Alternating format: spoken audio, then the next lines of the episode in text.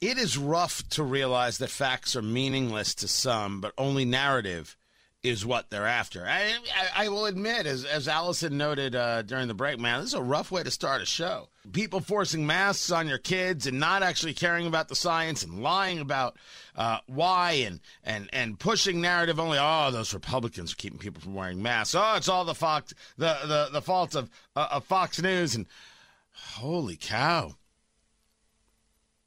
Why even think of trying to change someone's mind when you can only attack, attack, attack because we have politicized a virus? Never forget, I, I, I was on Newsmax yesterday. And I mean, this is a rough thing to say out loud. We can talk about people who died. We can talk about people who've been injured by, by COVID. The long lasting damage, even uh, more so than the damage done to businesses the long lasting damage is that we as a nation took a look at a virus and said, how can we beat our political enemies with it? And it's still going on today. Tony Katz, 93 WIBC, good morning. Let's get to the story. Wish TV reporting that IPS is requiring masks for unvaccinated students. Vaccinated students may opt out. So, how does that work for the nine year old student who cannot get a vaccine? How how does how does that work? How does that come together? Now, this seems like you're saying that a 14 year old, in order to not wear a mask, has to take a vaccine that you approve of, but their parents might not.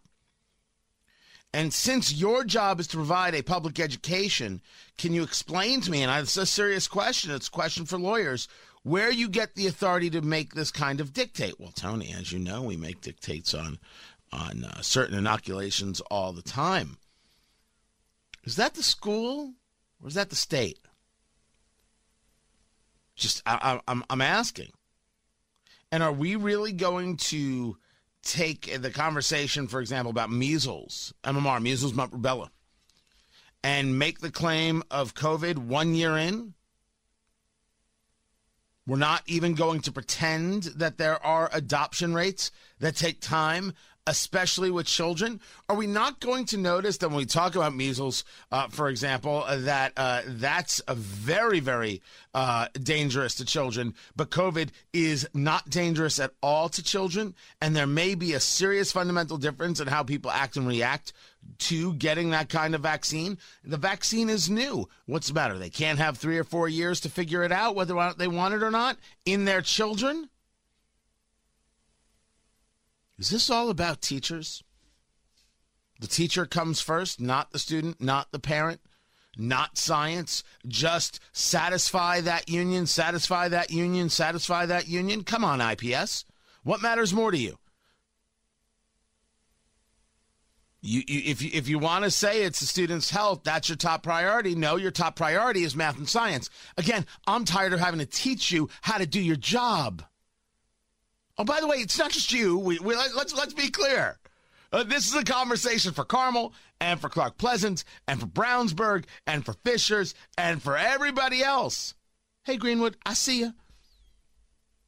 That's who this is a conversation for. Stop telling me the safety of your children's our top priority. No, it's not. Your top priority is math and science. And if it's not your top priority, you're doing it wrong. I didn't say you weren't you didn't care about the safety of my kid. I'm saying you need to get a little focus because you're off track. Now let's get back to forcing masks on kids. Listen to how this is read or written. IPS continues to recommend all staff and students wear a mask while indoors. Vaccinated students ages 12 and older may opt out of wearing face masks by voluntarily providing proof of vaccination status. What if the parent doesn't want to provide? First, we should be clear. You're talking about the parent providing the, the proof of status. Kids can't provide anything. No 12 year old is allowed to provide anything. So the parent doesn't want to give you proof of status. The parent just says, yeah, they don't have to wear a mask. Is that where it ends? If you voluntarily do it and you decide not to do it, I decided not to volunteer the information. I'm just telling you my kid is fine. What happens next? What happens next?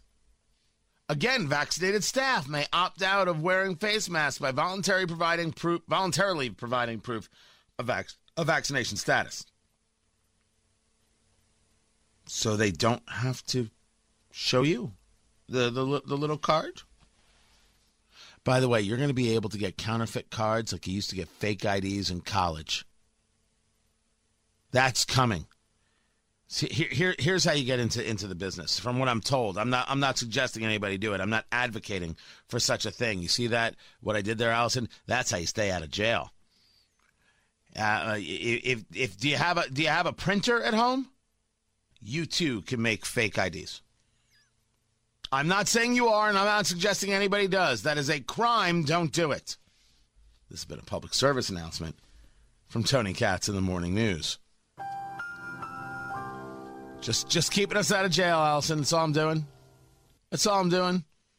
But do we not think this is going to happen?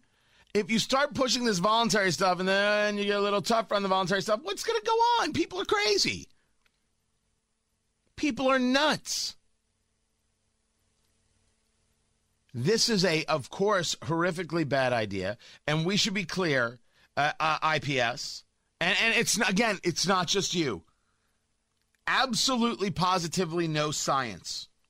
Oh, you've got recommendations, like, for example, the American Association of Pediatrics. You have no science.